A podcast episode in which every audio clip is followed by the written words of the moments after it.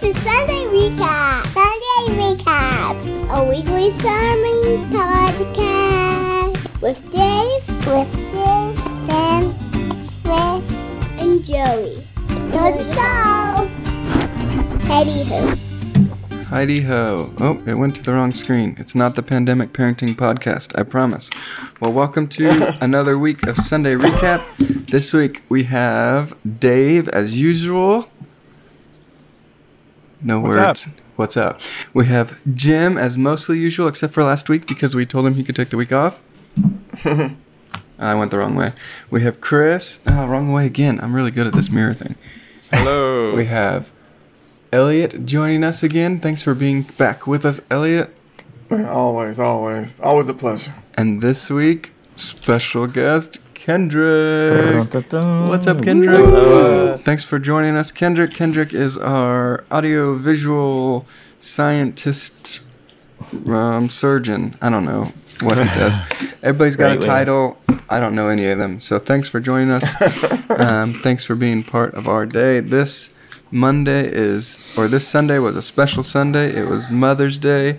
We asked everyone to love and respect their mothers. Mister T helped us out a little bit with that.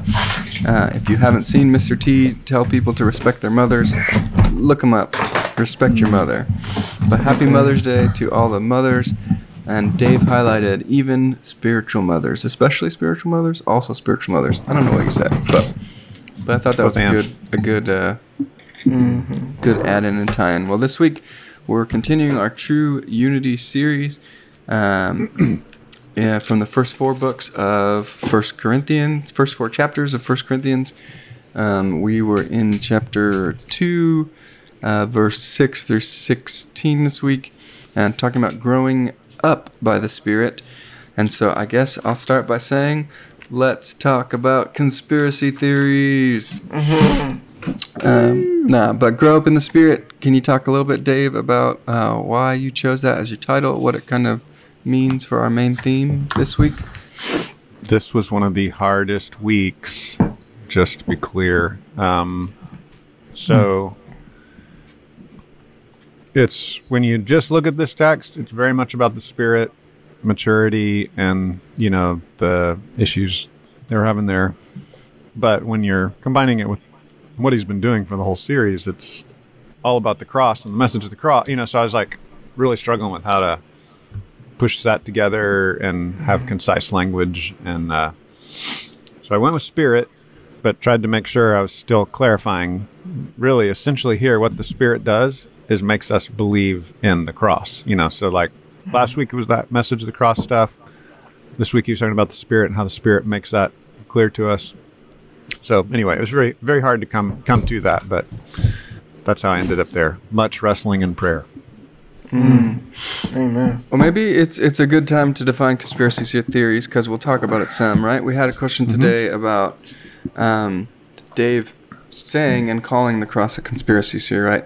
They say that Dave mm-hmm. said, "You'll never see the incredible conspiracy theory of a God who loves you in Christ apart from the Spirit revealing to you through the message of the cross." And uh, I think the confusion or the, the question, I guess, more focuses on the idea of what a conspiracy theory is. And, uh, and they pull the definition saying that it's a theory that rejects standard explanation. Um, mm-hmm. It instead credits a covert group or an organization mm-hmm. with carrying out some kind of a secret plot. So how is how is the cross a conspiracy? Um, and why would you choose to call the cross a conspiracy? So I think that's mm-hmm. that's good to help frame everything we're going to be talking about anyway. Yeah. yeah. So we came back into mystery religion talk. Paul uses this a lot in the New Testament. We were there in the prayer se- series maybe eight weeks ago-ish uh, with Ephesians chapter three. Um, so Paul uses this repeatedly that we've got this mystery revealed. And so the conspiracy theories of the first century were called mystery religions. And Christians were very tempted by that. Sorry, I shouldn't have started eating that snack. Joey had us play a game before, right before we started, and I grabbed a snack. Um, and so, yeah, so I think the, the jump is the closest thing to a conspiracy theory in first century world is a mystery religion. Paul says Christianity is is like the conspiracy theories or the mystery religions of the first century, and it's different. It's like them, and then it's the secret that people haven't really figured out on their own, and it needs to be revealed. You need a secret initiation. You need to be like brought into the in crowd to get it. But it's different in that most of the mystery religions are about saying, I'm smarter than you, you're stupid. But Christianity is about, no, we're all stupid, but God loves us anyway. So there's like this kind of similarity and difference thing. So I think people get tripped up on, wait, you're saying Christianity is a bad conspiracy theory, like the bad ones today? Well, no, it's it's got similarities and differences. So I don't know if that helps frame it a little bit. Yeah. And yeah, and it, I mean, it kind of was a secret plot, but to save the world, right? And not in a bad yeah, way, yeah. kind of. Okay. Mm-hmm. Mm-hmm. Okay. Yeah. What, um, Dave, I had a question, I guess, with the conspiracy mm-hmm. theory. Mm-hmm. Uh, would you consider, like, all of the theories they had about Christ's resurrection um, mm-hmm. a conspiracy? They had so many ways to describe, I guess, to debunk that he actually did rise. Like, they said he oh, yeah. maybe it was hallucinations mm-hmm. and, you know, the swoon theory and all these other different yeah. theories out there. Would you consider mm-hmm. those um, conspiracies of the cross um, during the first yeah. century? Yeah, yeah. I mean, a, a conspiracy theory, I think its basic definition is, I think well, you, you referenced, Joey, secret plot. Um, it's generally seen as negative. I think what I was trying to attack, too, is that we're in this weird time right now where Christians are falling for conspiracy theories more and more and mm. getting distracted by conspiracy theories. Conspiracy mm. theories. Um, so, yeah, there are negative conspiracy theories that people make up, and I think the gospel is a positive conspiracy theory. So there, you know, there are negative secret plots, and then there's this one ultimate positive secret plot that is, even in its secretness, if you if you just do a do a search of mystery, every time the word mystery is used in the New Testament, every time the word secret is used in the word in the New Testament, every time the word revealed is used, you know, just use those, kind of look at those keywords every time they're used, and it's this idea that in our humanness, it's a secret. But it's our own like selfishness that's keeping it a secret. What God does is reveals it. Um, and so it kind of turns it on its head a little bit. But yeah, so y- you can use the word negatively and positively. It's it's kind of a negative word, and then the gospel turns it upside down. Mm.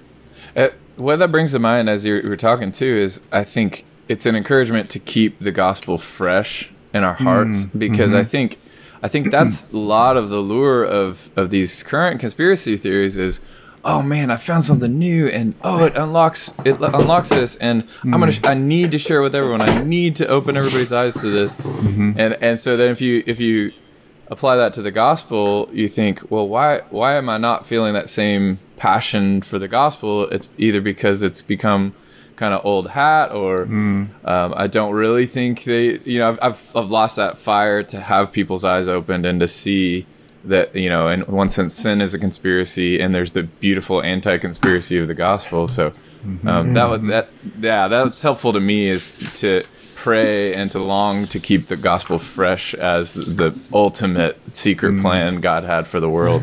That's good. Yeah, yeah, that's good. That's good. What, what are some, I guess, what are some current conspiracy theories out there? Because I'm not, mm-hmm. I guess I'm not really aware. yeah, yeah. There's one that's going around right now, uh, Plandemic. It's real popular about, uh, it's kind of tied in with the vaccine thing. So let me try to set this up graciously. People have genuine concerns about how vaccines are done. I think there's genuine concerns about using abortive fetal tissue. We should really be concerned about that. Absolutely. Um, Uh, but it's complicated because doctors have always used creepy dead stuff. So, like, with the, you know, there's there's always been ethical confusions in how medicine is done. So it, it's not like some brand new thing because of the abortion issue, but the abortion issue definitely is something to be considered. Um, and then you've got this doctor that says she was kind of shut up by Doctor Fauci. So Doctor Fauci is our lead mm-hmm. doctor right now. Right. Um, then you've got additional Bill Gates stuff. So there's kind of a bunch of theories going around about Bill Gates, a bunch of theories by this lady who's a P H D, and we all believe it because she's a P H D, I think is part of the problem. It's like filmed documentary style. Um, and it fits with other concerns we already have. You know, so like we already have these concerns that our freedoms are being taken over. We already have these concerns that government is overreaching, you know, so it, it fits with, you know, what I call half-truths or small truths, and then mm-hmm. it builds on those. Um, and so I think most conspiracy theories take something suspicious, or they take a fact, and then they, they build out from there. It's the same way that, that cults, like cults work mm-hmm. that way, too. Like cults cults will grab onto like a, a verse that's hard to understand and build a whole doctrine on that, or they'll they'll maybe take something that traditional Christians mangle. You know what I mean? Like in traditional Christianity, we, we mess stuff up. And so like you've got the Black Hebrew Israelites, and that explodes because there's been a lot oh of God. bad things that whites have done against blacks, right? So then you have this reaction of, okay, now we're going to switch over to this other theory, and it explains all this bad stuff. So so anyway, I'm yeah. going off and explaining in a lot of different areas, but there's specific conspiracy theories being floated by Christians right now about Doctor Fauci, Bill Gates, and like some kind of control from the top thing with the coronavirus. Hmm. And there was a wow. there was a really good article from the Gospel Coalition about Christians and share, sharing conspiracy theories and bearing false mm-hmm. witness and, mm-hmm. and et cetera. It was it was a really good article. Maybe I'll link it in the show notes, but um, it's it's worth looking into. Like, yeah. I don't know what we what we actually know, what we don't know. But the biggest thing I think that you said on Sunday that really caught my attention in the moment. I wrote it down, mm-hmm. even though I was trying to do a million things. So, mm-hmm. what you were talking about was to stop chasing, this is really in your first point, but stop chasing the stupid conspiracy theories of the world, because mm-hmm. the ultimate conspiracy theory, the ultimate thing that should be mind-blowing to you, that should make mm-hmm. you feel like it shouldn't be the way, is, you know, mm-hmm. the cross, is God entering that's into so our story. And I just thought, man, I need to write that down now so I don't forget it. And that's that, w- mm-hmm. that was your main point about even talking about any so conspiracies good. or other other conspiracy theories, is mm-hmm. that, you know, it, it becomes this almost perversion of of the best story, right? To start chasing mm-hmm, after mm-hmm. something else, like we need something else, or we need some other story, or something to dig in, or some other place to put our faith or our trust, right? That's a lot of the the sharing weird mm-hmm. theories or sharing weird articles, is this idea that we have to have some place that we could put our trust or our faith in. Like, see, we we're there lying to us. That's a place we can put our trust. Or, see, this mm-hmm. guy knows everything. That's a place we put our trust. And I'm not pointing yeah. fingers, like they're pointing back at me too, you know? We're mm-hmm, all looking mm-hmm. for a place to put our trust. So we're looking for yeah. new conspiracy theories when we have the best story. So Yeah. Mm. Yeah. I think uh yeah, I just see it again and again and again. And so the way I frame it, I tried to frame all the application with a repent and believe, repent and believe. I tried to hammer that over and over again. Turn and trust, turn and trust, repent and believe, repent and believe. And um, so there's there are, are always things we can repent of. You know, like maybe we've trusted in X, Y, or Z too much. We need to repent of that. But then we believe in the gospel. And so I think what a conspiracy theory does is it's kind of a shell game. Again, I'm I'm kind of saying conspiracy theories and cults op- occupy similar ground, right? That's just because you sure, just because yeah. you believe a conspiracy theory, that doesn't mean you're a cultist. But it's the same process. It's the same process yeah, of saying, yeah.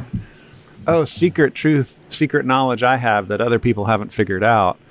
And so instead of just the repent and believe format, right? Like uh, we got to repent of trusting government too much. We need to believe in Jesus. It becomes a repent of believing in government too much and trust in I'm the smart person that doesn't believe in government. You know what I mean? It's like a subtle switch. Or like mm-hmm. um, other cults, like we repent of this thing that traditional Christianity has done badly, and instead of trusting in Jesus and renewing our trust in Jesus and not in our traditions, mm. we switch to, and I'm the special people that doesn't trust in this thing that traditional Christianity does, you sure, know? Yeah. And so, yeah, absolutely. Absolutely. Um, Anyway, I think it's so I think it's a, a similar pattern of of like repentance and then trusting in how smart you are because you figured out the real solution. That's not really Jesus. Mm. Mm. And and and especially when all things have been revealed to us that are needed for godliness, right? Like, oh. Yes, for life and godliness. Mm-hmm. Mm-hmm. Yeah. My my encouragement, and I think you said this, hobbies are okay. You know, it's okay to yeah. ponder and think about this, but when yeah, it's yeah. your hope, when it when it's your truly mm-hmm. becomes your hope and the thing yeah. you preach, I would say also. Um, yeah. The two things that come to mind for me are to be aware of. So if you're if you're like, oh, this thing seems interesting and I want to ponder it and I want to study it, you know, that may be okay. Yeah. The two things I want to say to, to people who are fascinated by that, it is fascinating stuff. So mm-hmm. it's not wrong to be necessarily to be fascinated. But the two mm-hmm. things I would say is watch out what that does to fellow believers. Mm-hmm. Watch out when that, that causes divisions, because mm-hmm. when you are setting up this thing as truth and trying to basically preach it, and someone else yeah. doesn't hold to that, does that, how much does that bother you and how much does that bother them? Because that really yeah, can yeah. divide. I've seen that. The other yeah. thing is watch watch what that does to your witness.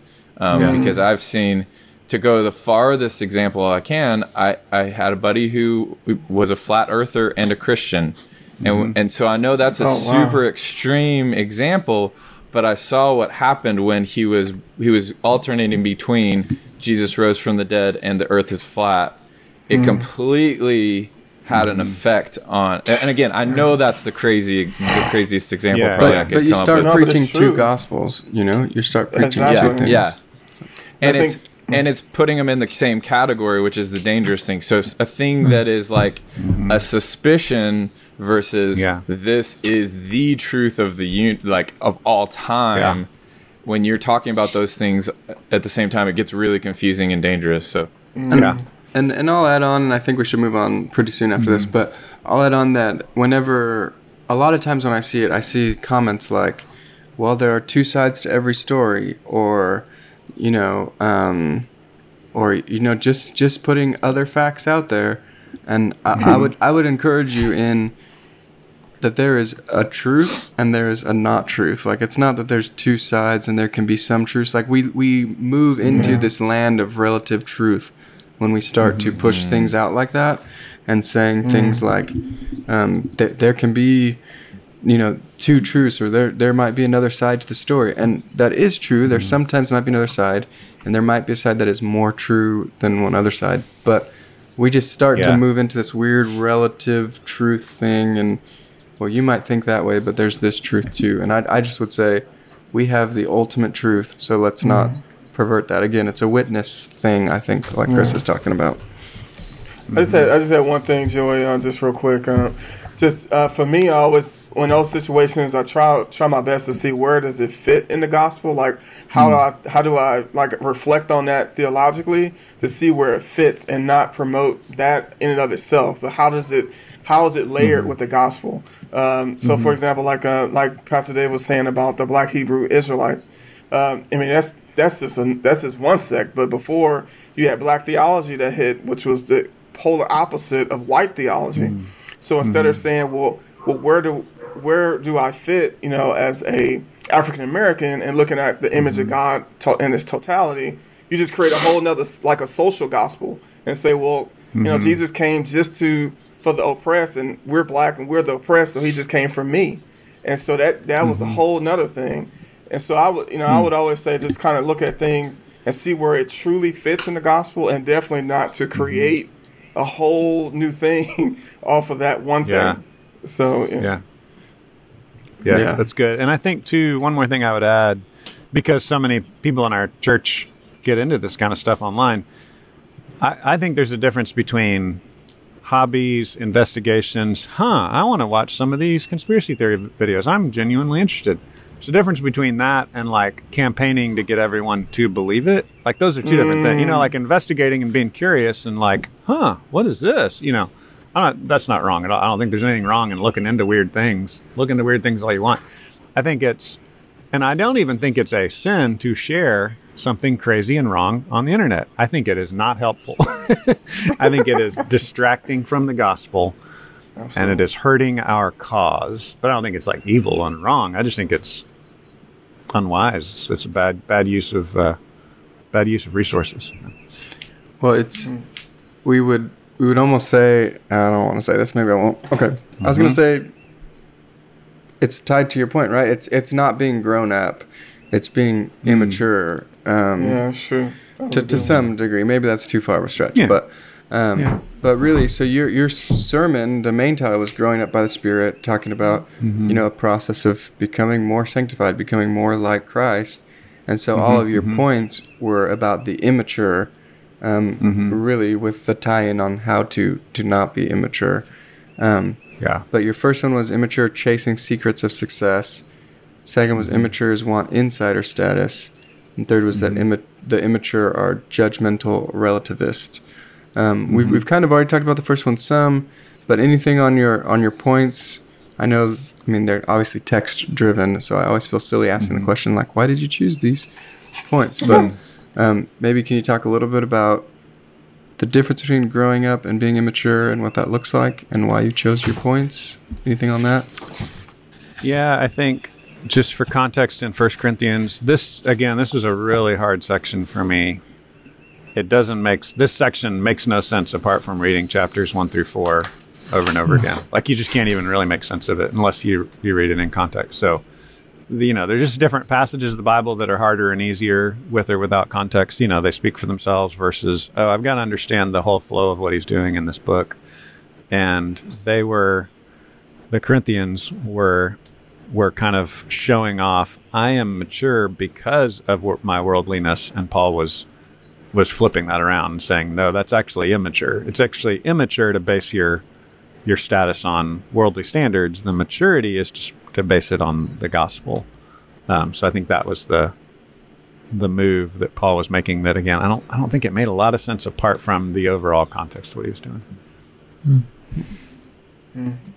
Yeah, thoughts, ideas on that? I like it. So immature chase secrets of su- oh, secrets of success, a little bit different than just the conspiracies, but that's kind of your main mm-hmm. talking in this. Um, mm-hmm. We think Sherlock Holmes. Should we talk about this one anymore? Mm. Turn from it. We kind of already talked all that. Yeah. Point, point mm-hmm. one's done. I think point one's done. Nailed it. All right, nailed it. Nailed it. Cool. Let, me, cool. let me say, Kendrick, I want to just single out Kendrick.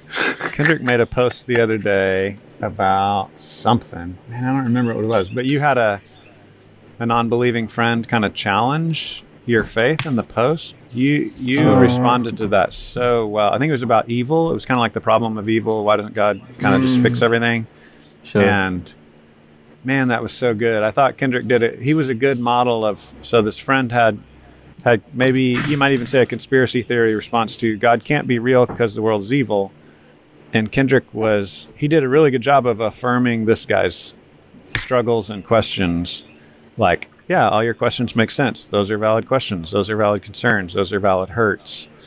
Um, and so I think I just want to come back around to whenever we're dealing with something we consider a conspiracy theory, recognize people have genuine concerns. Don't just go, oh, anything that qualifies as a conspiracy theory or an untruth or a cult, you're dead to me. You know, like it's just, I'm saying, make the gospel central, affirm people like, oh, you have real concerns about X, Y, or Z. That's reasonable.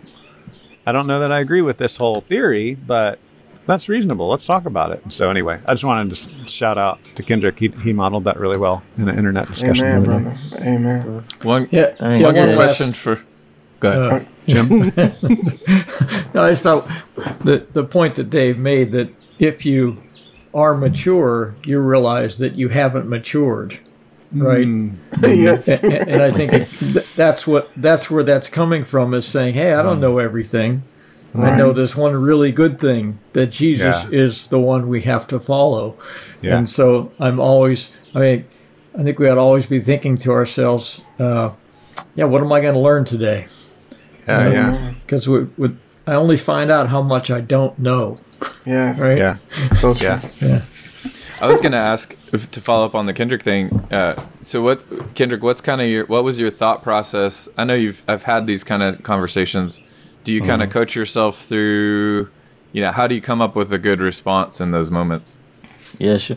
So, uh, uh, piggyback off a lot of what Dave said is people have valid questions, and, and I think um, my response to that was more like, a, okay, this is, I mind First Peter three fifteen, it's like, okay, I should be ready to give yeah, a response for the yeah. hope that I have.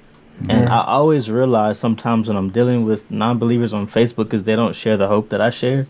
And so I don't want to turn them away by having this nasty model of the gospel right, right, or this right. ugly response to their concern. So uh, for me, that's a big point. It's just great concern, you know, especially when I was a non-believer. I had questions, you know, that I would love for someone to have answered with grace. And so the way I kind of model that is make sure that I'm graceful. Um, make sure that, for one, I give clear and concise answers. Uh, I, I don't stray away from the gospel just to get on their good side, but I make sure that when I model the gospel, it's going to point to Christ. It's going to be with grace, and I'm going to make sure that I address their concern, because a lot of times I, I run across people that, I mean, they're hurting um, mm-hmm. because they're in pursuit of truth, and that kind of hurts sometimes to be torn between what you think or you know is right, but not being settled on the hope that we have. And so I make sure that I really address their hurts and their concerns and always point them back to the gospel. Amen, brother. Yeah. That's good. Yep. Good. Right, well, that's the end of the podcast, since we got all the good wisdom we need and can give today. But, but but how how uh, how I guess is is the conspiracy idea related to insider status? So your second point is that immature mm-hmm. want insider status. What what is yeah. how how is that related? I feel like it is closely related. Um, yeah, they they are all kind of flowing together. Yeah, uh, man, I think C S. Lewis talks about it a lot with the inner circle stuff. He talks about, he kind of, he narratively describes this in his book, That Hideous Strength, which is a mm. university conspiracy theory plot sci-fi book. So it's really interesting. It's a really good um, book. Yeah, it's really good. It's interesting. And, uh, and then he actually talks about it straight up in some essays. I don't remember which essays, um, but how human beings have this desire to be like a part of the right group. You know what I mean? I want to be a part of the in crowd. I want to be cool. I want to be smart, whatever it is. We describe it, you know, we have different frameworks we use for that.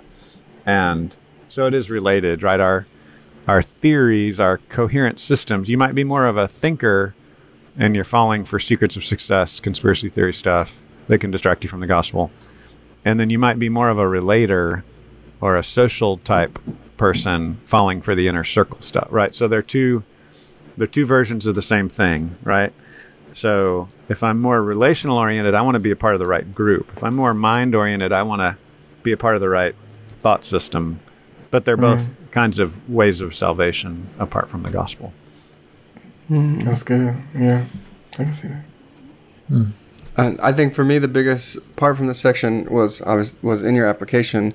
Um, You, you're talking about people wanting insider status and immature wanting it, and, and the idea that, I mean, you, you've been given it. You've been given yeah. insider status in Jesus, right? So there's no yeah. need to want insider status. You you have it all. You've got everything, you said. Um, you've been given everything in Christ. So I think, mm. again, it brings it back to, you know, the the gospel is the reason we don't need to want this insider status and want to be accepted and feel like we have everything together. I don't know. That was the biggest yeah. part for me from this point. Anyone else have, like, this point, there was a big thing that stood out to you? I mean, I probably stole the best just, one. I mean, even in hearing that, Joey, I think uh, people are still searching for an identity that they already have. Sure. And because they don't realize uh, or completely understand what God mm-hmm. has done in and through Jesus Christ in us. Mm-hmm. And so I think it's really, that's the thing we have to emphasize over and over again, is that we already are mm-hmm. in the most insider thing you can ever possibly be in by what Jesus has done. And mm. so our identity is established. So there's no question mm. about it. Yeah. yeah. Mm-hmm. Amen. Mm-hmm. Well, I think, too, I, I think there's the temptation for wanting to belong to mm-hmm. to the insider group. There's also this big temptation for dependence. I want to mm-hmm. be, or, or, or independence, sorry. Mm-hmm. And I think there's this just ongoing struggle I've seen through the Christian life of, um, we we just, in every way, in every other way, in every human way, independence is a good thing, and you're growing up into this self-sufficiency. And and but then in this gospel realm, there's this weird and sort of frustrating, like, talk about knowledge. I need to know this about God so mm. that what? So that I can be okay, so that I can defend myself, so that I can mm. look good in front of others, you know? And and so this passage is kind of doing this thing of like, God's given you these things freely. Mm-hmm. And it's not, and, and sort of implied is, it's not like everything you could ever know. but there are these very important, the most important things that he's given mm-hmm. you that that freely.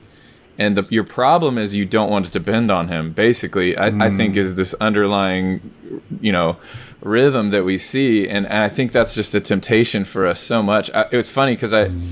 I, I was unlocking things. To me, when the when the sermon hits with the song, too, it's mm. so it can be such a powerful moment where I chose mm. that last song. Um, what's the last song? I know the words and not the title. Uh, Bigger than I thought, bigger than I thought.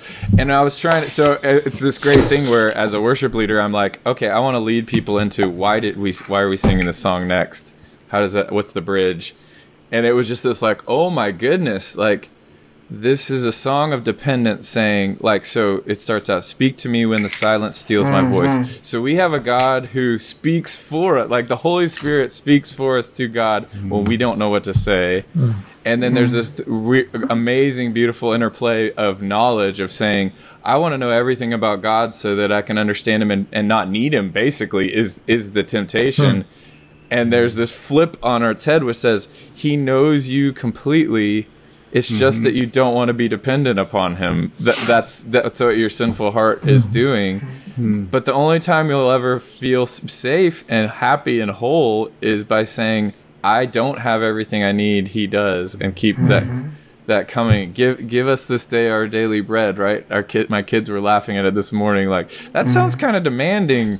Just give it to us, you know. And I'm like, but what what you're saying it is in respectful mm-hmm. tone, and but it's also saying you're the only one who can do it, not me. I can't just yeah. grabble f- together my food, you know. Mm-hmm. Anyway, mm-hmm. so I just that was that was a thing that really unlocked like this dependence thing that we have to struggle with as Christians and embrace this. Lean into dependence on every area, knowledge and otherwise. Mm-hmm.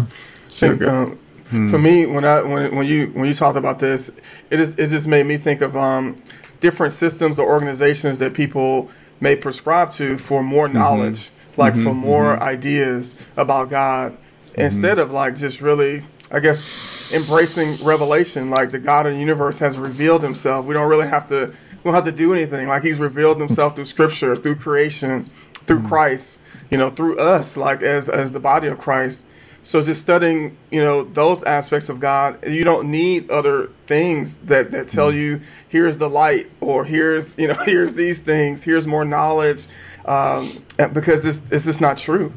And mm. so I've seen that a lot. I've been approached about things like that, about different organizations or ideas to prescribe to in relation to that, and and that's um and I've always, like Kendrick said, responded in grace, but um but it's it's always this thing that it made me think of that when you when you talked about it, because mm. all those little organizations will tell you there is it's this secret knowledge or this light that you can get, and and we just don't realize that God, the God of the universe, has literally revealed himself, like it mm. told us everything that we need to know for life and godliness. Mm-hmm. It's it's just right there, and, and like and all we have to do is just study it and embrace it and marvel at it, and mm-hmm. and so so for me, I thought this was a really good one, uh, especially when it talks about the Spirit actually is the one that's teaching you, um, and it's it's just so true, and I think we just should embrace that.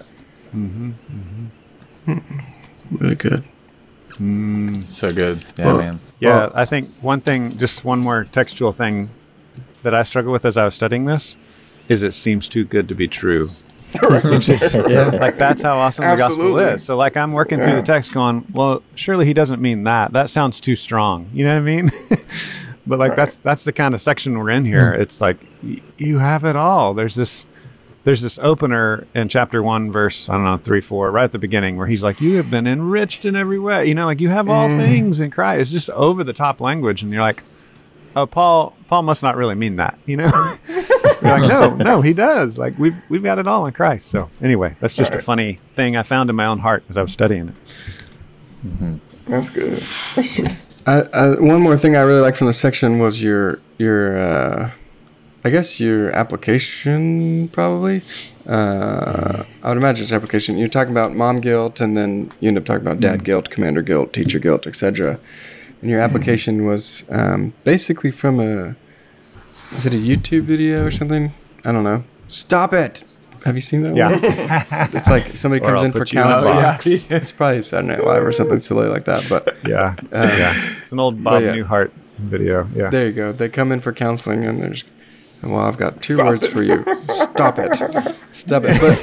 But, but I mean, really, stop it and yeah. then turn. Right. So yeah, turn yeah, and trust. Turn so, and yeah, trust. I was.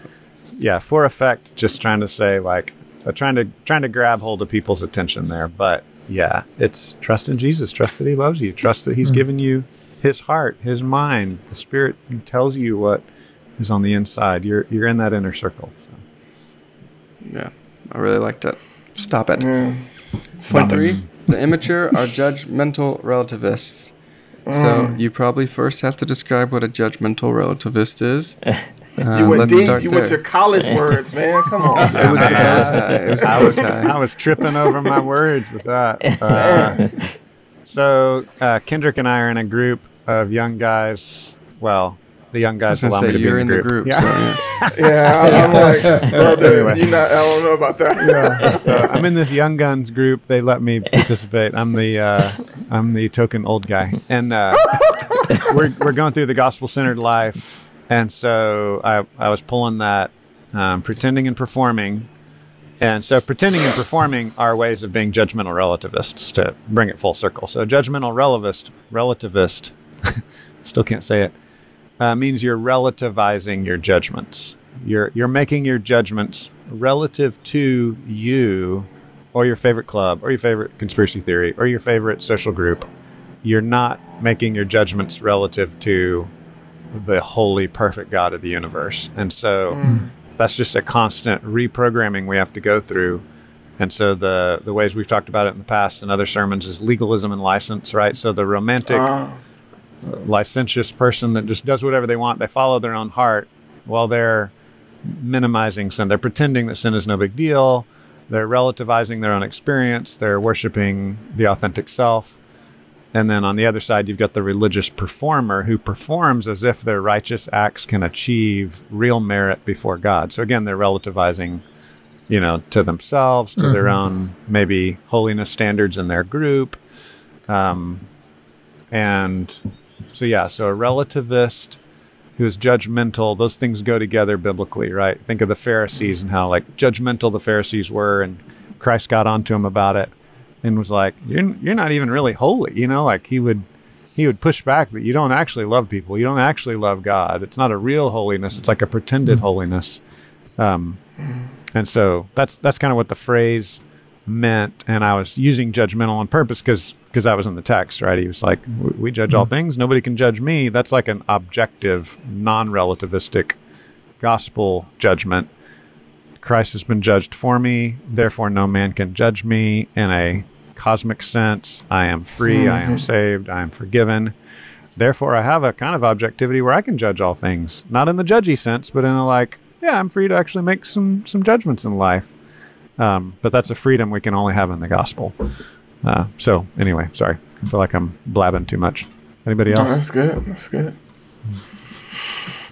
I mean, yeah, you're basically talking about the difference between pretending and performing is that point in your mm-hmm. in your sermon, mm-hmm. right? Um, yeah. And I mean, we had a question about it. I'm not quite sure uh, if it needs to be done differently than you just did it or not. So if what you just I did suffices... I had that question in, he- in my mind. Yeah, I yeah, had it in mind I, when I was talking. I feel like you kind of answered it. So the question was mm-hmm.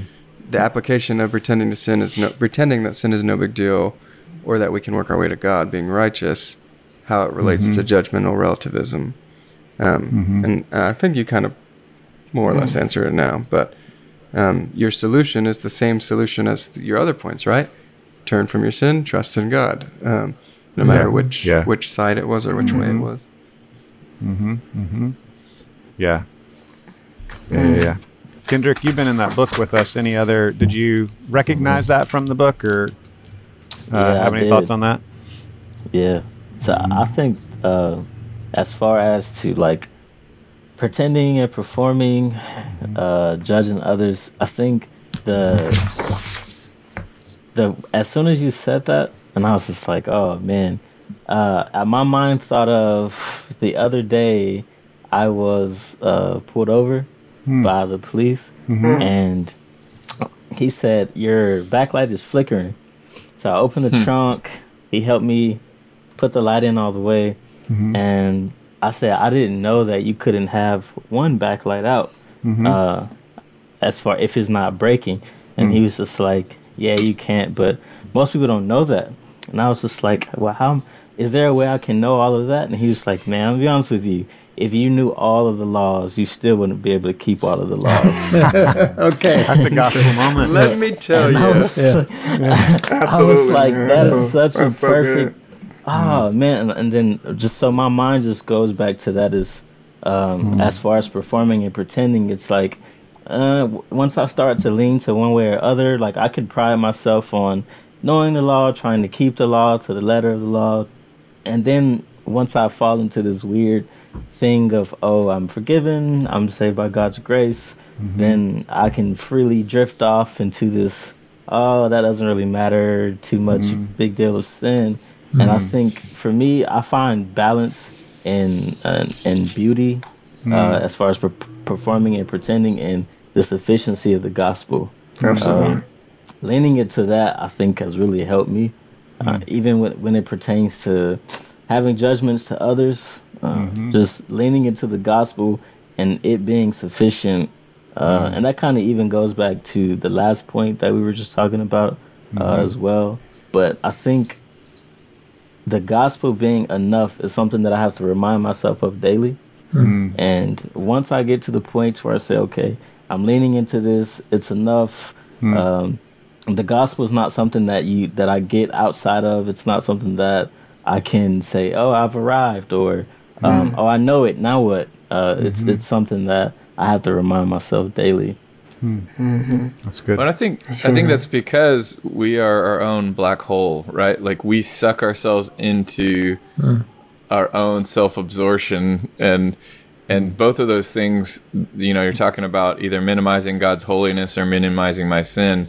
That's mm-hmm. that's all that just like I'm staring at myself over and over. And like mm-hmm. one of the only ways to combat that is both this Old Testament, well, throughout the Bible, the holiness of God. But, you know, I, sometimes I think of this this Old Testament, like, Old Testament is, is more more of the Bible than the New Testament. You know, we've got to mm-hmm. deal with all of this just crazy stuff, you know, that some, some modern Christians really want to ignore that and just only look at Jesus. You don't even want to get me started. And you have to, like, oh, yeah, right, right. So, so this this... this sense of holiness and grace and this sense of God's otherness and nearness is just, you've got to keep that Bible being the loudest voice in your head is is what I was think, thinking about. How do you combat that? Because otherwise you will just devolve back into I'm my own standard and I get to define it.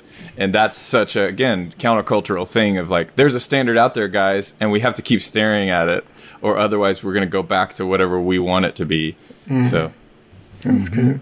I think if I had a, um, if I had to, I guess, confess a bent, um, I would probably lean towards moral relativism, where mm-hmm. I would just be like, man, like what Kendrick was saying, like keeping the law.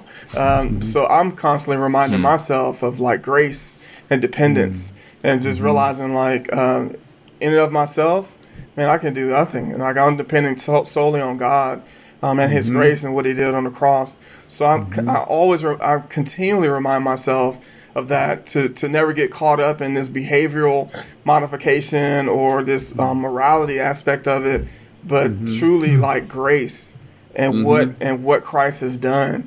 And it was nothing in and of myself. It was all mm-hmm. Christ. And not reading the Bible and just kind of sticking my name in it to say, oh, I look at me. So like what Chris was doing.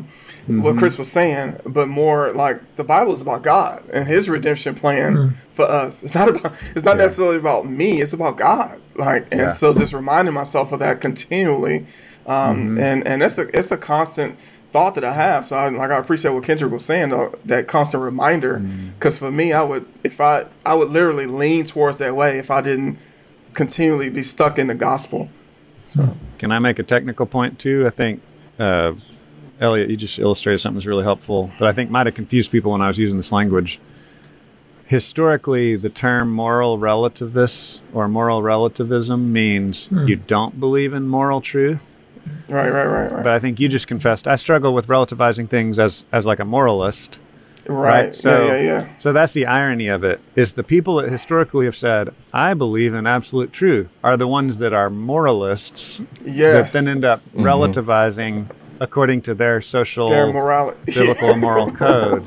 Sure. You know, so right. like we're the church yeah. that uses this Bible translation, and we dress this way, yes. and we worship in this style. You know, like we we have these markers, these barriers to entry, and it's really not God's pure standards of holiness, love, service. It's really just these like twelve markers, and we mm-hmm. keep these twelve markers. So we've relativized God's holiness and right. made made ourselves the keepers of it. And so anyway, that just that just illustrates part of the trickiness of this term. So um, absolutely, yeah. so right, so right. Mm-hmm. Yeah. But that might help explain the question. People had questions. That might explain why I was. People were confused because people were like, "I believe in the Bible, therefore I cannot ever be a relativist." Well, right. we humans all fall into. I think Chris was saying that, and uh, Kendrick was saying that, and we were all saying it. Like we all kind of drift back to our own brand of relativism. Mm-hmm. mm-hmm. Absolutely. Good. All right. I think that more or less sums up the sermon. Uh, you finished the sermon, I don't know where I put my notes, but with a passage about encouragement. I don't know where it is in my notes, but it's it's the one that's if there's any encouragement from love, if there's any... Mm. Someone help me out. Philippians? Philippians, Philippians, two. Philippians two. Philippians two. There it is. It's kind of a Unity, restatement there. Unity. Yeah. Man, I love it.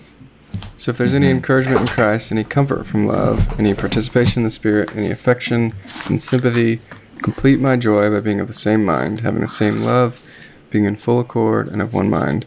Do nothing from selfish ambition or conceit, but in humility count others more significant than yourself. Let each of you look not only to his own interest, but also to the interest of others. Have this mind among yourself, which is yours in Christ Jesus, who, though he was in the form of God, did not count equality with God a thing to be grasped, but emptied himself by taking the form of a servant, being born in the likeness of men, and being found in human form. He humbled himself by becoming obedient to the point of death, even death on a cross. Just thought it was a good, powerful way to end your sermon. I think we're getting towards the end of talking about your sermon. We do have two more questions, one of which I at least want to answer. Um, so can we do those real quick? Or at least sure. one of them. Yeah. Uh, the first one is a question about uh, Bible commentaries. Does anybody have... Oh, well, mm. they specifically ask about the five-volume Expositor's Bible Commentary. But can you either recommend that one or another Bible commentary? Anyone? Uh, there's a small one that I think is the best... Like, I guess you'd call it lay lay commentary, you know, like not for people with Greek knowledge. And so Expositors is awesome. It's one of the best, but it's huge and expensive. There's a smaller one that's called, um, it's Tyndale slash I V P. InterVarsity Press. Yeah, InterVarsity Press, Tyndale New Testament Commentary Series. It's been traditionally done by InterVarsity Press, and it's really good. And it's like little small paperbacks, so I think it's it might be more affordable. I don't know. They might end up being the same price because it's like, you know, sixty-six small books versus a few big books. But but it's a really good it's a really good series and very well well done. So anybody else have any good uh, Bible commentaries they like? You're looking at your bookshelf. Yeah, I was yeah. just look. I was looking for this one book that had. Uh, it's about the New Testament, and and it has like good, you know, like lay, like professional, all these different topics, mm-hmm. and they tell you like which commentary is based on which uh, book of the Bible. But I can't find it right now. Mm-hmm. But if I um, but if I had to, I guess choose, there's two that I use on a daily basis because they're quick. Um, that'll be the MacArthur Study Bible.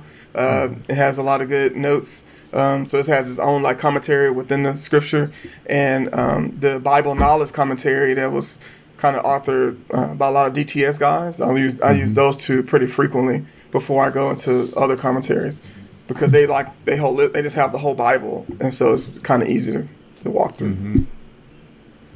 Nice, yeah, that's pretty good.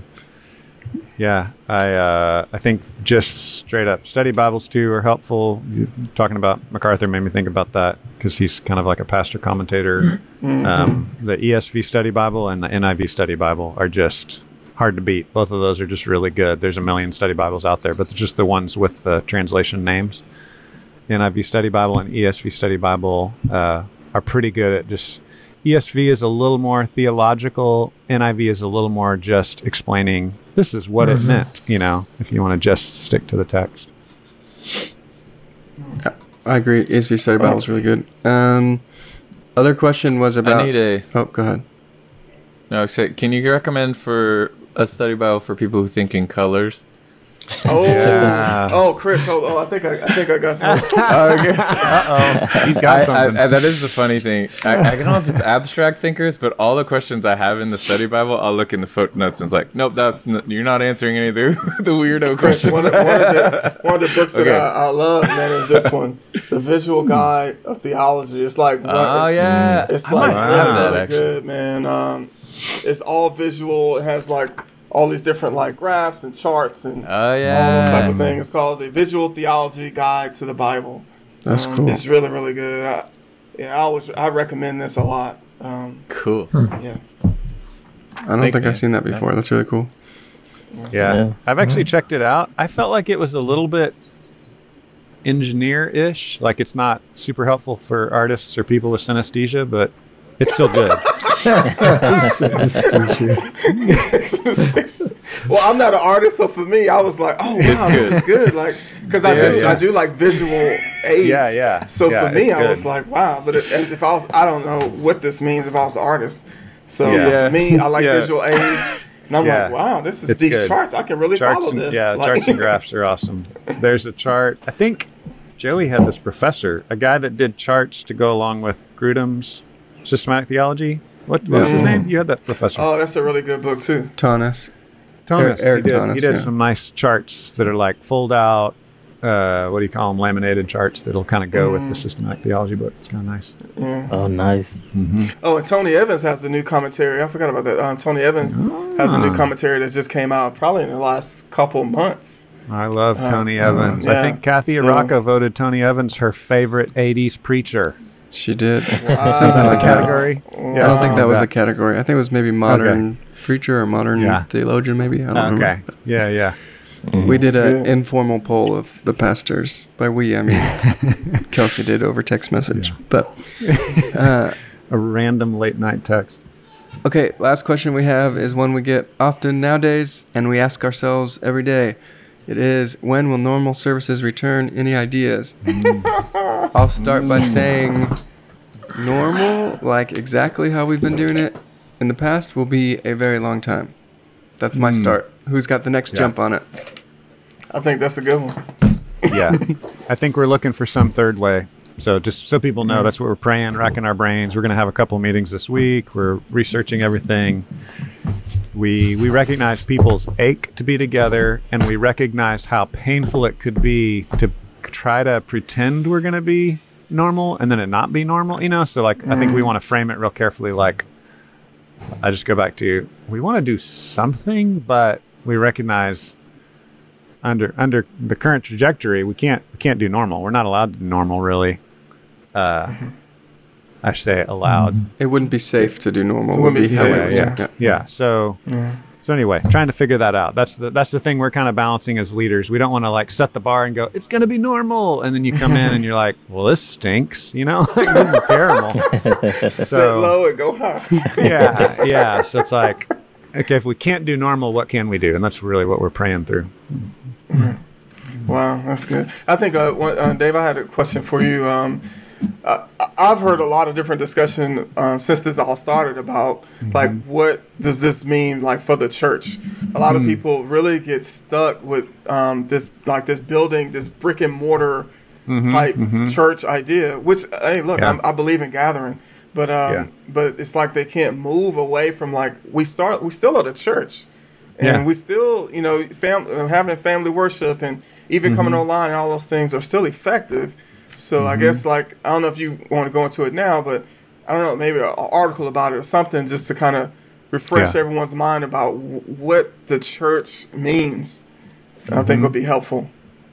That's really good. Um, so built into the word are some, some thing, linguistically, some connotations of gathering. And I, but I would be careful and say connotations. That's not the only way to define. So the word church definitely has the connotations of like a city council meeting or a citizens meeting, a gathering. Um, but the way the New Testament describes what the church is, the church is every person everywhere who loves Jesus, right? right and right. So I think the the word they're borrowing from their culture seems gather oriented, and gatherings are important, and we're even commanded, don't give up on gatherings, you know. Um, but throughout church history, there have been, you know, limits on gatherings, and they've looked different ways. I would frame it this way and say, what we do now is the Christendom model. Yes. And Christian leaders for the last fifty years have been trying to take the Christendom model and not say it's evil, but move closer to the New Testament model. And so fragmented small groups and prayer groups and some big public gatherings and some, and lots of small private gatherings and variations of all that.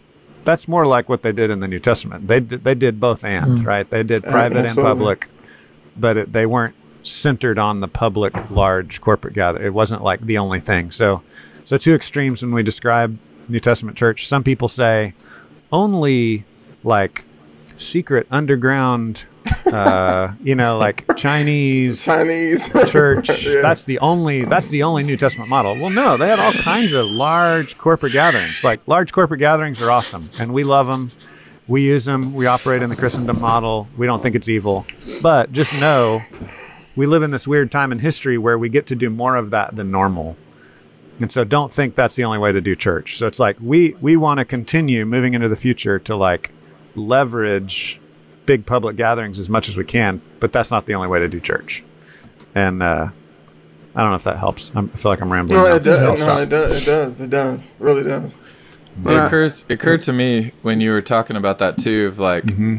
um, there there can be this false sense of what we were doing before was perfect and right. everything about now is wrong. Yeah. Right. Ver- yeah. Versus, yeah. I, I think the thing that I keep kind of saying, I've been saying in the services um, and to different people, like God's trying to teach us something right now. Like he always is. Mm-hmm. It's not an accident, right? Nothing's an accident. Yeah. He, he yeah. wants us to learn something. And so I think, and I want to say this really gently, but um, we know that the temptation with the Christendom model, the, the temptation of big event church is to attend and just show up and put all the weight of effort Mm. on those people yes. leading it, mm. Absolutely. And that's not, you know, I don't, I don't need defense. I'm just saying, yeah. I know that would, that's that could be my temptation, and so I guess mm-hmm. my encouragement is to ask the question for for everyone to ask the question during this time: what maybe what was I doing wrong, possibly when we were getting together, and what mm-hmm. can I get better at right now? Mm-hmm. And that becomes a whole different thing of like. Maybe I was just showing up and sitting down, and maybe I was falling into not being the church, but going to church. And I, I've yeah. had to have some tough conversations with friends who are like, are you a part of a church or are you showing up to an event? Because sitting next to people is not the same as being a body with them. Absolutely. You know, and again, I want to say that gently because dang, I have a hard time with that. So mm-hmm. hard, right? Mm-hmm. Like mm-hmm. I want to be, I want to relax and rest and, And it's hard to really engage, but I, I, anyway, mm-hmm. d- that just made me think of that that difference, that question it's to so ask: good, what man. Can I be learning now, and what maybe was I doing wrong before, and how can I change the way I was behaving when we get to get back together? Mm-hmm. That's so good. I think for me, I, I got to echo what you said, Chris. I, I man, I, I would have to, um, I guess, like confess to that too, as far as like.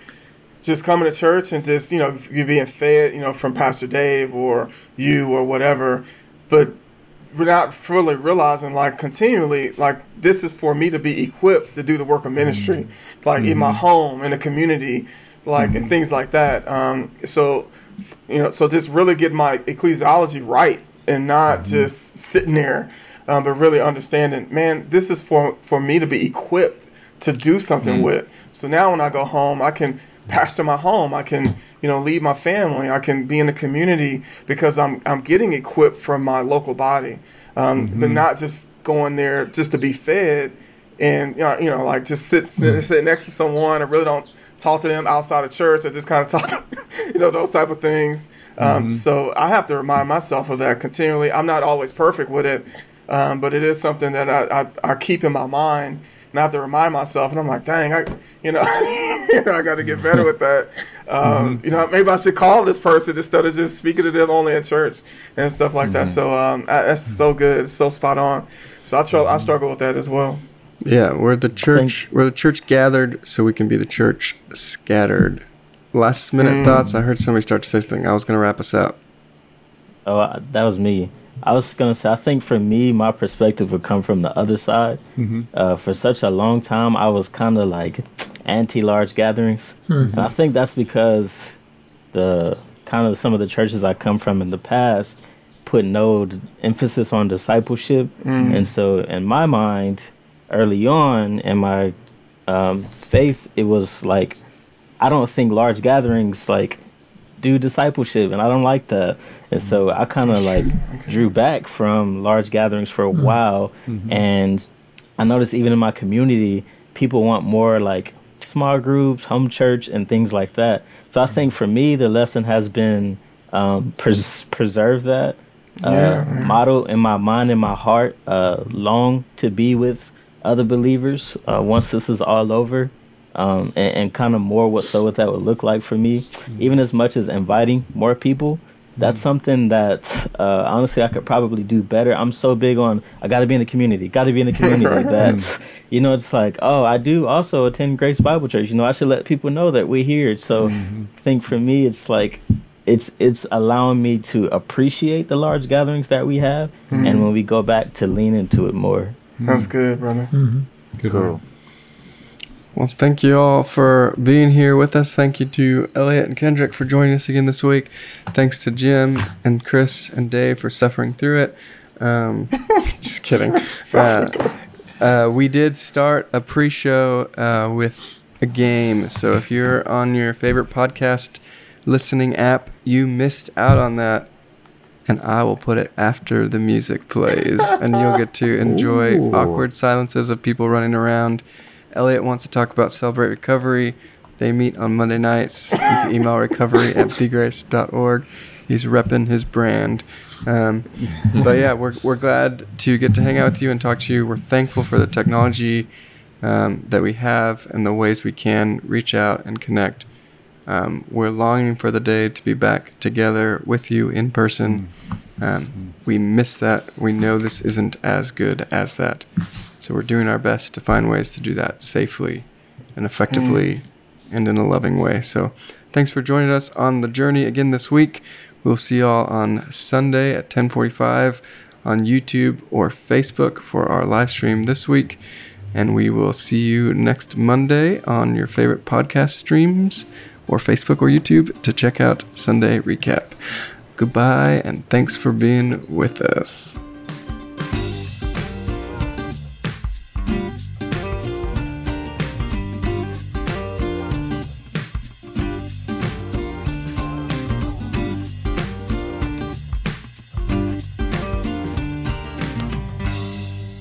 Welcome to welcome to um, the show. This is the pre-show. So if you're watching on YouTube or Facebook, hopefully it's working. Let us mm. know if it's not. And, uh, well, you won't be able to let us know if it's not. That's not how this works. That that was a really good comment. All right. Mm-mm. Here's what we're going to do. I've seen it on other podcasts, and it's fun and funny. But it's a little complicated. Are you ready? Here's okay, how this game works. Pay attention.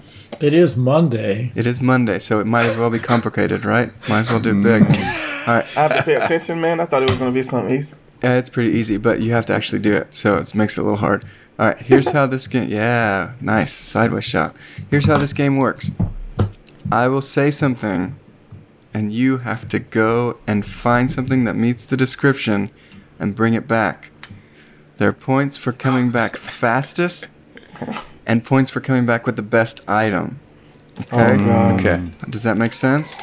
All right. Mm, so, nice. So when I say something, your goal is to find something as quick as possible and bring it back to the camera. I have one request. Uh-oh. Can you name a small animal like a squirrel that Dave has to find since he's in the backyard? Ooh, that's a, that's a good one. That's a good one. All right. Okay. Okay. We're ready. You ready? So... the goal is, yeah, you're going to have to rip out your headphones, too. Oh, that's dangerous. Yeah. Yep, right. yep, yep. I'll just unplug the them. Goal is to find something and get back quick, but also find the best thing. So there's points for each. So you got to figure it out. Desk. Uh, when you run away the first time, don't forget about your headphones. Don't forget about your headphones. Oh, God. All right. The first thing is... That'd be terrible. The, you ready? The oldest object you have. The oldest object you have. Oldest? Okay. Something oh, wow. old. Oh. What do we have? What oh, do we, oh. I, didn't hit, I didn't hit my mic. The oldest object? The oldest oh, object oh, okay, you have. Okay. Oh, wrong earbud. Turn it. Here All we right. go. Dave's back first. What? Oh. oh, I was here without an earbud. I was wow. back. You d- I never left because it's right here. Yeah, but that's not, that's not even. That's not. That's not anything. Hey, what year is that? What year yeah, is that? What year is that rock um, from? Um, judging. No, no, no, no. Um, when did you get sediment. the house, Dave? When did you get the house? Uh, you, you have to taste it to find out the yeah. age of a rock. All right, so Dave. I'm going to go uh, my screen left to right, top to bottom. I think this is a sedimentary igneous Paleolithic. Nah. Yeah, somebody let us know what how old that rock is. That was a good choice, Dave. This, it, can only, uh, it, can only be, it can only be as old as when you moved in. Based no, on no the fault line that runs through central Texas, I'm going to say this is about four thousand years old. Yeah, okay, right. Okay. Good, good job. Good, good choice. Cheating. Inventive. I liked it. Elliot, what'd you bring back? I brought my um, my old basic Ooh. training picture. Who's that little boy? ninety-eight You know, that's so when you were like about, five. It's about twenty-two years old. You know, I was fly and dapper. Is that he weighed like nine, he weighed like ninety pounds in that picture. Yeah, I was like a buck. I think I was like a buck sixty, man. I was just Whoa. like like soaking wet. Soaking wet, man. At Fort at Fort Leonard Leonardwood. Oh, oh, nice. That's great. Awesome. Yeah, that sucked. All right. Jim, you're next on the list, but you're out of the screen. Are you still there? Still there. I know. I didn't have to leave my desk, which is what I'm sitting at, and it was made in eighteen ninety-five Oh, oh, oh. ninety-six for, oh. for a pastor in Scotland. Oh, my goodness. That is cool. No, you can't beat that. That is wow, really cool. Yeah. You can't beat yeah. that. And Jim played legit. Instead of just being a judge. I love it. Yeah. Good. All right, Chris, mm. what'd you bring back?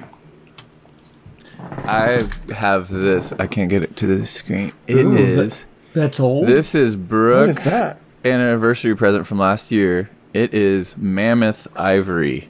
Mm. Apparently, it, our, so we do the traditional anniversary gifts, and it was ivory year, but they don't sell elephant ivory pretty much. So I Which had to buy like ancient mammoth mm. ivory. So that's elephant what I got. Ivory. That's deep. It, no, wow. no, like mammoths. No, like like yeah, yeah, woolly mammoth, extinct elephant. Mammoth yeah, woolly. yeah. Dave still beat me, I think, but. Yeah. You, no, Dave's doesn't count. I think, yeah, well, I don't, I think, I don't I think, think we have an official count. date on my rock, though. I, I, was kinda, I don't know if y'all realize this, but I was kind of making stuff up with the dating on that. it, Man, it is with, older than dirt, though. I was purposefully the, offending all the real geologists out there. So. With, oh, they're gonna be they're gonna be hot now. With the hot, bow tie yeah. you wore yesterday and glasses, I thought you yeah. were being okay. Yeah, right, I Kendrick. know people assume I know what I'm talking about because I wear bow ties. No. Hey, that's where it's at. Mine is not that old. I cannot beat Jim. All right. no, nobody can beat Jim, man. Oh, oh,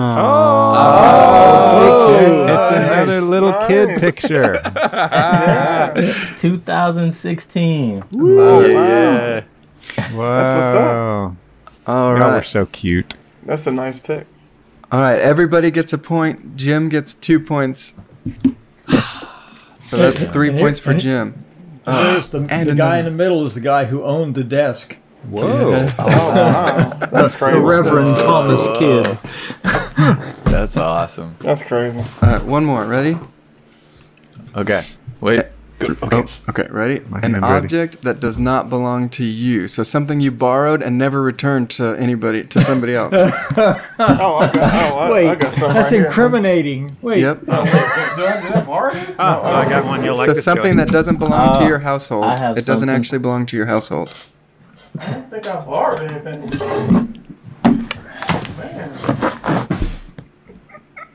Man. I, I give people stuff back, man. I don't, I don't borrow anything. All right. Do you know what this is, Joey? Nope. Hold on. Hold on to it. This is really good. I love all the empty seats. This is the best podcast ever. I mean, I don't, I don't remember borrowing anything. Let me see, man. Let me go look. Oh. Elliot says, "I am not a criminal. I return things." That's great. See if you got any of my books, Elliot. All right, we'll let them keep a bunch of books there. We'll let them keep looking. Dave, what'd you bring back? Okay, so when my daughter bought a new car about five years ago, maybe mm. four, she had these in her car, either from Impact Summer Clubs or from a Guatemala trip. And they are like self-contained clipboards that had like colors and stuff in them. She has a whole set of them. They belong to the church. So, confessional time. I've got a stack of four clipboards sitting over here on a shelf, and I don't really know what they were used for or what to do with them. Or I, I, told, I, took them, went. I took them out of her car, and I was like, oh, I'll give those back well, man, to Joey or Steven or whoever it was. So, and then they nice. just sat there. Kendrick, what'd you bring back? I brought back a book, Doctrine Matters. Ooh. This belongs to Neil Grogan. Oh, Neil, I hope you're watching, brother. He's... I borrowed this book from Neil one day before the coronavirus. We had dinner, and uh, I plan on returning it. It's just that I'm still reading chapter oh, six point three, yeah, right. ten Biblical Convictions on Global Missions. So once I finish, Neil, you'll have your book back. Oh, nice, nice. Chris, what did you bring back? This counts. So all of the things I've borrowed from people are buried under all of the things I own. So I have way too much stuff already. I don't know. I don't have anything that... I give all my stuff back. How dare you accuse me yeah, of that? Yeah, yeah, yeah. That's what Elliot said, too, until he came back yeah, with something. But I, yeah, I did, but I have a caveat for mine. All right. What'd you okay. bring back, Elliot? I failed. So so someone, so we were had, when we had our baby, we was asking people to bring us food, and my brother, uh, Andrew Valentine, brought us food on this tray, but he never came back to get it. So, I don't know. So, Andrew, if you're out here, man, we have your wife's tray. I know she's looking for it. So, you're supposed to give it back to him with a vegan meal on it. Mm, nice. Oh, yeah. Mm. I don't mind. He says know? we can do that. I we can do that. Jim, did you hey, make it back with anything? One of you, oh, one of you guys are going to convert. I have no idea what I've not given back. That's I can't right, find anything. Right. Huh. Exactly. I don't I don't even... It was a tough one. It was a tough one. All right. Yeah. Well, you all came back and didn't just leave the podcast, so you get a point for that. And uh, if you actually brought something back, you get an extra point. So points all around. Good work. Good work. All right. Last one. Last no, one. No, I didn't get one. I, I don't get a point. But you came back. You get a point for coming oh, back okay, and not sweet, just leaving sweet. the podcast. You yes. look. Okay. That's good. You get a point. That's just leaving the podcast. He just walks out and never comes back in the screen, you know? uh, that was an option. That could have happened. All right. Last one. I, it's it's a uh, man. I got two good ones left, but I don't want to spend too much more time. All right, last one. Something that is expired. Something that is expired. Mm. What? We don't have anything expired, man. What are you talking? Kendrick, what's expired, man? Like what? What? Do we, we don't have we don't have food that's expired. You might. I don't know. No. Tish throws it out all the time. Maybe you could have, uh, I don't know, does oil expire? O- old oil in the garage, or I don't know. Jim's back. Jim's back first. Wait a minute. What, do you, what does he have? Hold on. Contact solution, I think. Mm. Contact mm. solution. Jim's back first. Tell us about what you brought back, Jim. This is a bottle of Renew multi-purpose solution by Bausch and Lomb that expired in two thousand twelve. two thousand twelve. That's a good date. I'm writing it down. We'll see who has the oldest expired thing. And that was fast. You get bonus points for coming so fast. I had to run all the way across the house to get that. Do Do you actually use that still? You wear glasses all the time, huh? No, I just rinse out my eyes after I cut the grass and stuff. Oh, nice. Or if I get dirt in my eyes. Mm. It's just saline solution. Yeah, it doesn't... So many things have expiration dates that really probably shouldn't. All right, Kendrick, what'd you bring back? H E B honey mustard. All right. Funny is it, story. Is My it green? Got a pretty good recipe for... Um, oh, my light went out. He got a pretty good recipe for honey mustard, so we stopped what using it. And when I was oh, spring cleaning my fridge, I found this. So I kind of had to go in the trash to get it. But hey, what's the date on it? What's the expiration date? seven nineteen nineteen All right. Yeah. Good work. Uh, set my glasses down. Chris, what'd you find? Failed. I was going to make a joke and say, this game. Oh, good one. Oh, you should have just done it. You should have committed. Oh, man. Dave, oh, no. Take it away from him. Y'all hear mine? I don't know what this, I don't know what this is. Dave, Dave came back with something that he's definitely going to eat during this podcast. What's that? I'm not eating. I'm not Pork eating rinds? This. Oh, nice. Well, I can't read it. Oh, day. January thirtieth. Oh, wow. January twenty twenty. Yeah, they're not expired yet. They're good for another six months after that. Ah, I can't hear anything, Dave. Man, time. I don't. This is disgusting, man. This is buried back in the fridge. I think I tucked it away from Tish, but it's some old avocado, Ooh, man. Ooh, that's gross. It's, mm-hmm. it's Ooh. terrible, man. Like, Whoa. I was gonna use it, but. I don't know what happened. I forgot about it, I guess. I, th- I think you could use the avocado oil to cook with now still. I, yeah. I don't think I don't want to use that. we have we have avocado oil. All right. Well, Jim wins the oldest oldest expired thing. He brought back some Renew uh, refresh. Is it actually contact lotion or just saline? Just saline. It is. Uh, it is multi-purpose solution by Bausch oh, wow. and Lomb, and its date and expiration it's, date was in two thousand twelve. Nice. And he still uses it. Go, go, Jim. So Jim wins the oldest item, and I think Elliot wins the most inventive item. That's pretty good. Yeah. That's yeah. really gross. You should it throw that really away. I am, brother. All right. Well, good job. Everybody wins. Super fun game. Thanks yes. for joining us. And it's time for the show. Cue the kids. Cue the kids.